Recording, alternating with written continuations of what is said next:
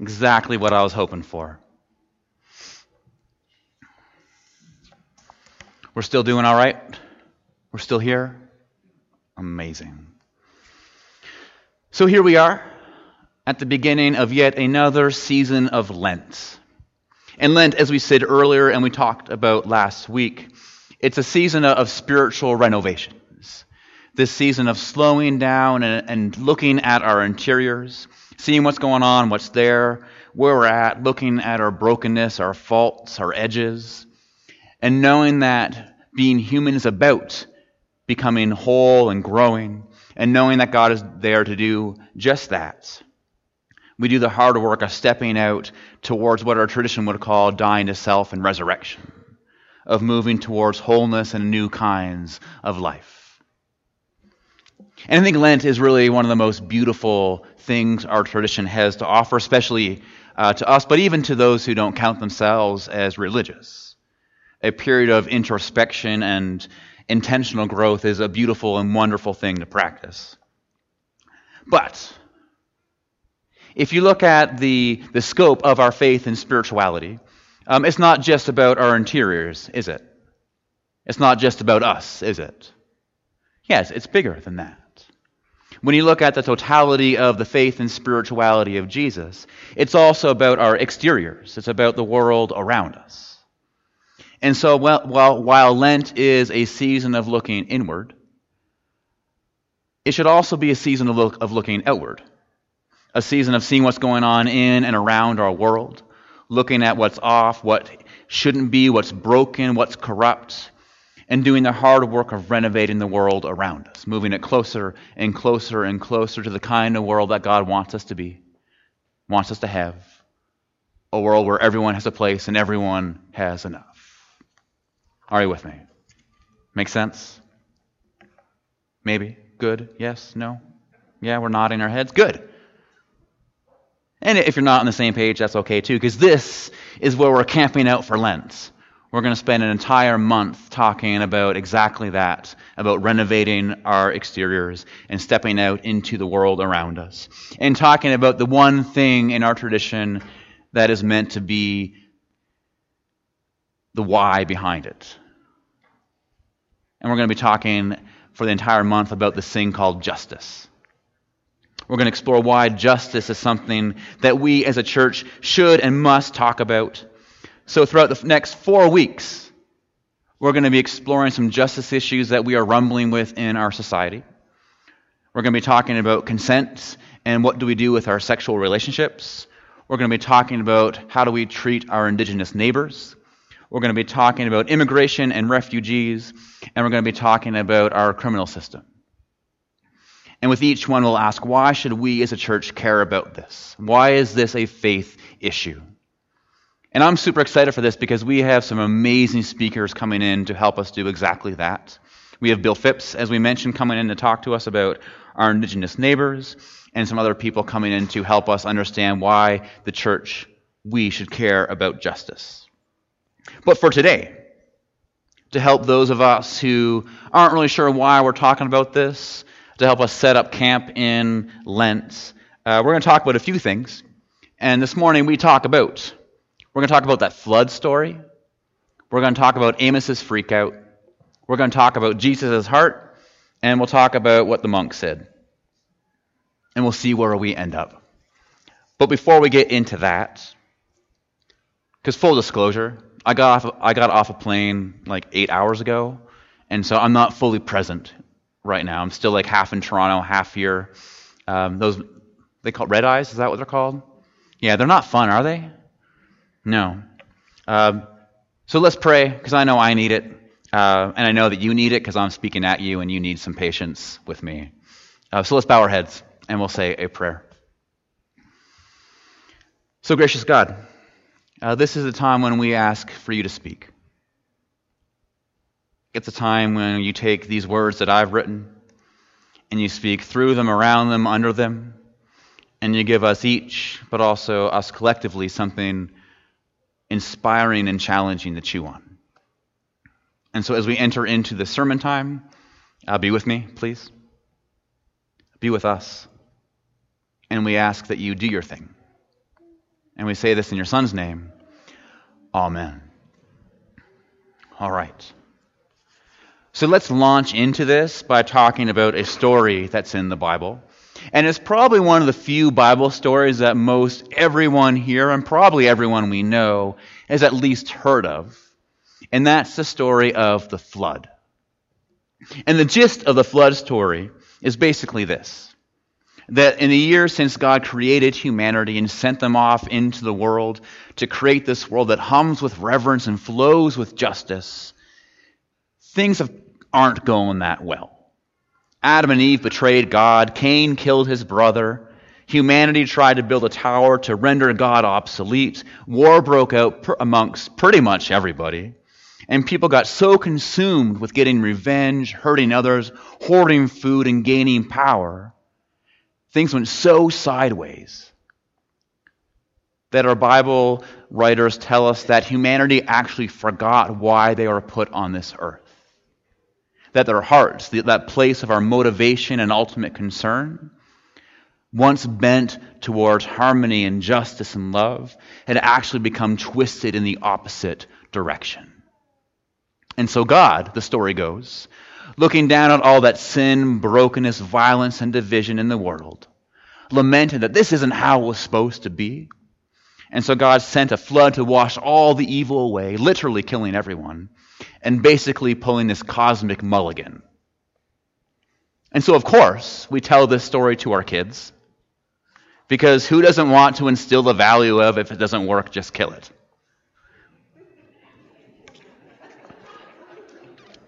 We'll never understand why this became a kid story. But here's the thing about this myth. And let's own that, shall we? Let's name that this is a myth. And that's not to belittle it, that's actually to really honor it. It's one of those stories that's true without being true.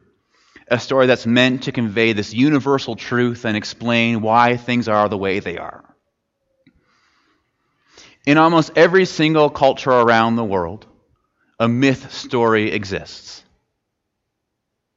And scholars think there are several reasons for this. Uh, they think that people around the world were finding shell fossils high up in the hills and the mountains. So they assumed that a flood must have happened. They made up a story to explain why shells were being found up high in the hills. Scholars think that, you know, nomadic and primitive people for them, floods would have been one of the most disastrous things that could possibly have happened. And so, of course, a disastrous flood would linger in their cultural imagination and memory, and people began, began to tell stories of this flood that happened a long, long time ago. And then, and then you have my favorite explanation for flood stories and why they exist in every single culture small bladders. One one psychologist has posited that flood myths exist because of that, that dream that we all have after drinking too much water. And she thinks that the universality of flood myths exists because we've all had that dream of going to bed after drinking too much water. I think that is so awesome, it just has to be true. but what we do know is that as time went on and cultures began to interact and merge, these flood myths began to merge. And one culture would borrow from another, taking their myth and adapting it slightly, splitting off from it, and using it to speak to their own specific beliefs, values, history, and truths, making a new faith claim about how they understood the world. And scholars generally agree that our myth uh, is a riff off of a much older myth. This myth where the gods were looking down upon the earth and they didn't like what they saw. Or rather, and here's the split the gods didn't like what they heard. The problem in the original myth is that the humans were making too much noise, the gods couldn't sleep. And the gods, needing their rest, and not really caring, they sent a flood to wash all the humans away so they could get a good night's sleep. And of course, their myth would say that. Their religion would have taught that the gods are powerful, angry, and ultimately concerned with only themselves. And so, of course, they could do that. That was a no brainer. But our tradition took that story And it made one very, very, very important change. Instead of saying the gods didn't like what they heard, they said the gods didn't like what they saw. And what did God see? God looked down upon the world and God saw injustice everywhere. And because of that, God started all over again. In changing the flood story, they were making one very important theological point. That is not our God. Our God is not like that. And in doing so, they made a revolutionary step forward in how we understand God and what God is like. God isn't a God who is only concerned with God's self.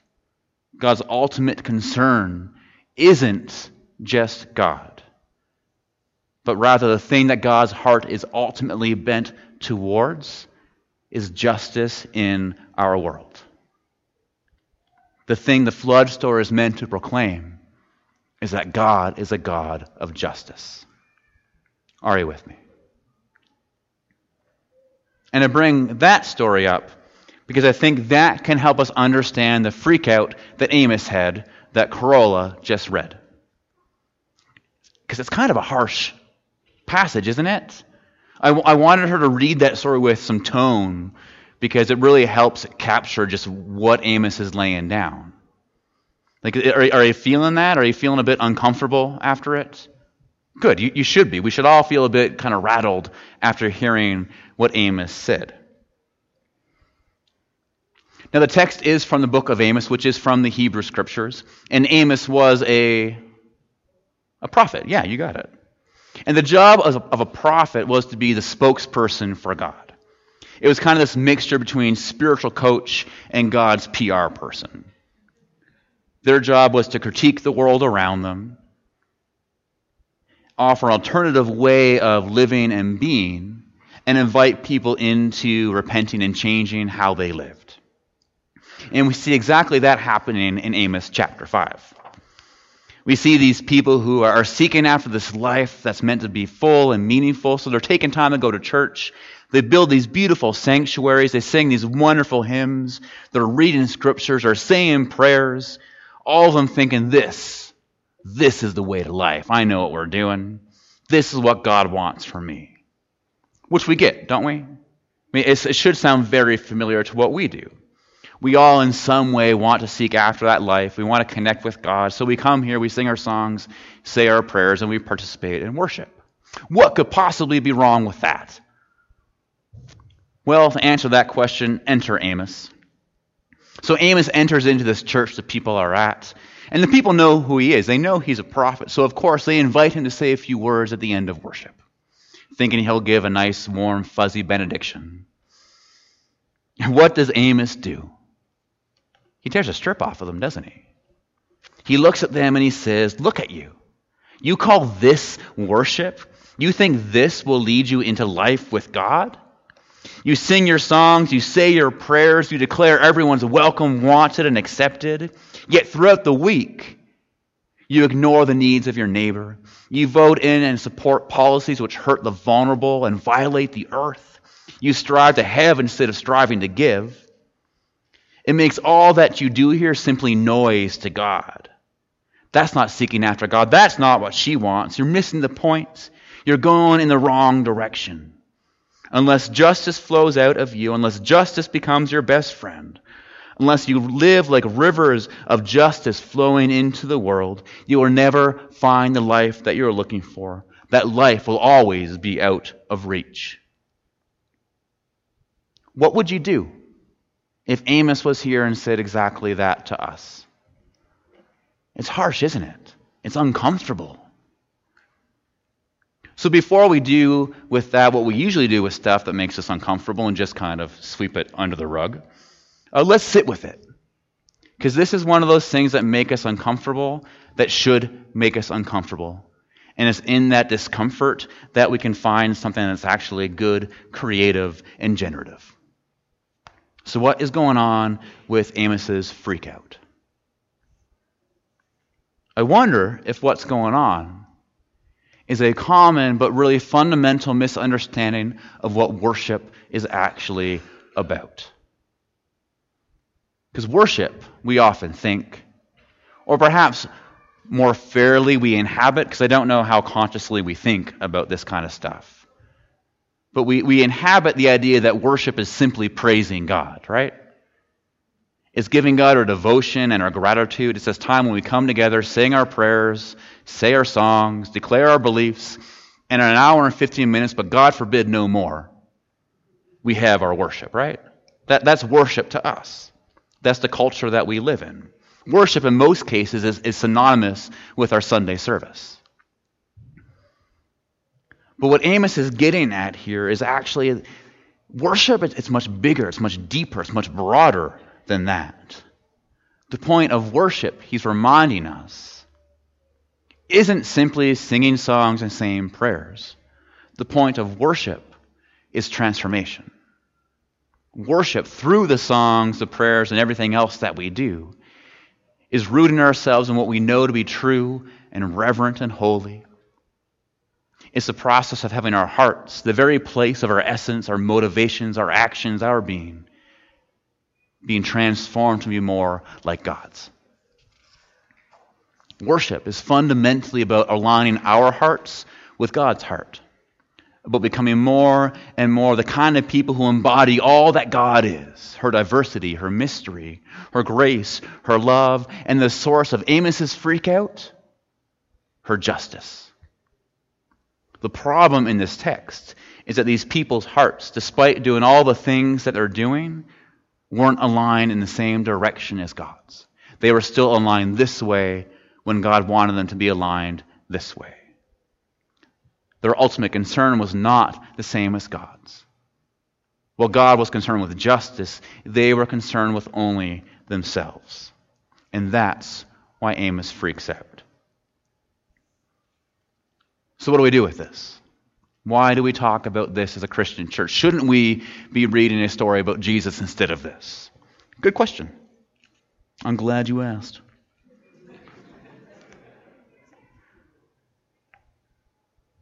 And the answer to why we talk about this is this. If justice is the heart of God, justice is also the heart of Christ. At the heart of our faith and spirituality, the heart of Jesus, is the call to remember that the ultimate concern of God is justice. And we see this in the idea that Jesus calls the kingdom. This life and world where the oppressed, the marginalized, the poor, the forgotten, the abused are brought back into community. Where structures and systems that kept them down and out are torn down and rebuilt in new ways. And where the needs and concerns of the lowest are given the highest priority this text matters to us because that world is supposed to matter to us. And not just in a let's offer our thoughts and prayers kind of way, but in a this is the world that we are called to build kind of way. That world, a world of justice, is a natural outcome of the worship that we do. It's where all of this goes. It's the kind of world that happens when we live like our hearts are bent towards justice.